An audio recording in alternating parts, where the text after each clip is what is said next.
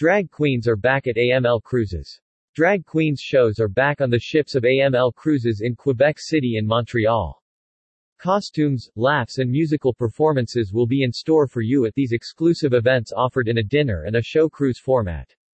We were very excited when AML Cruises contacted us to collaborate again this year, because these cruises allow us to showcase our community and reach a broader audience, while offering a unique performance on the river, says event organizer Gabriel.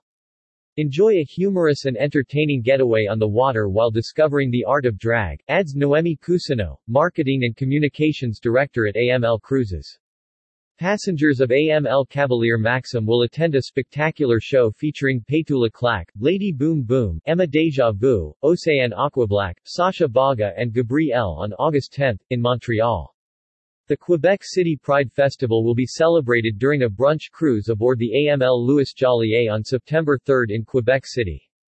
Drag queens Scarlett Paris Evans, Jojo Bones, Gabrielle, IGN and Narcissa Wolf will give performances that will appeal to both drag enthusiasts and newcomers.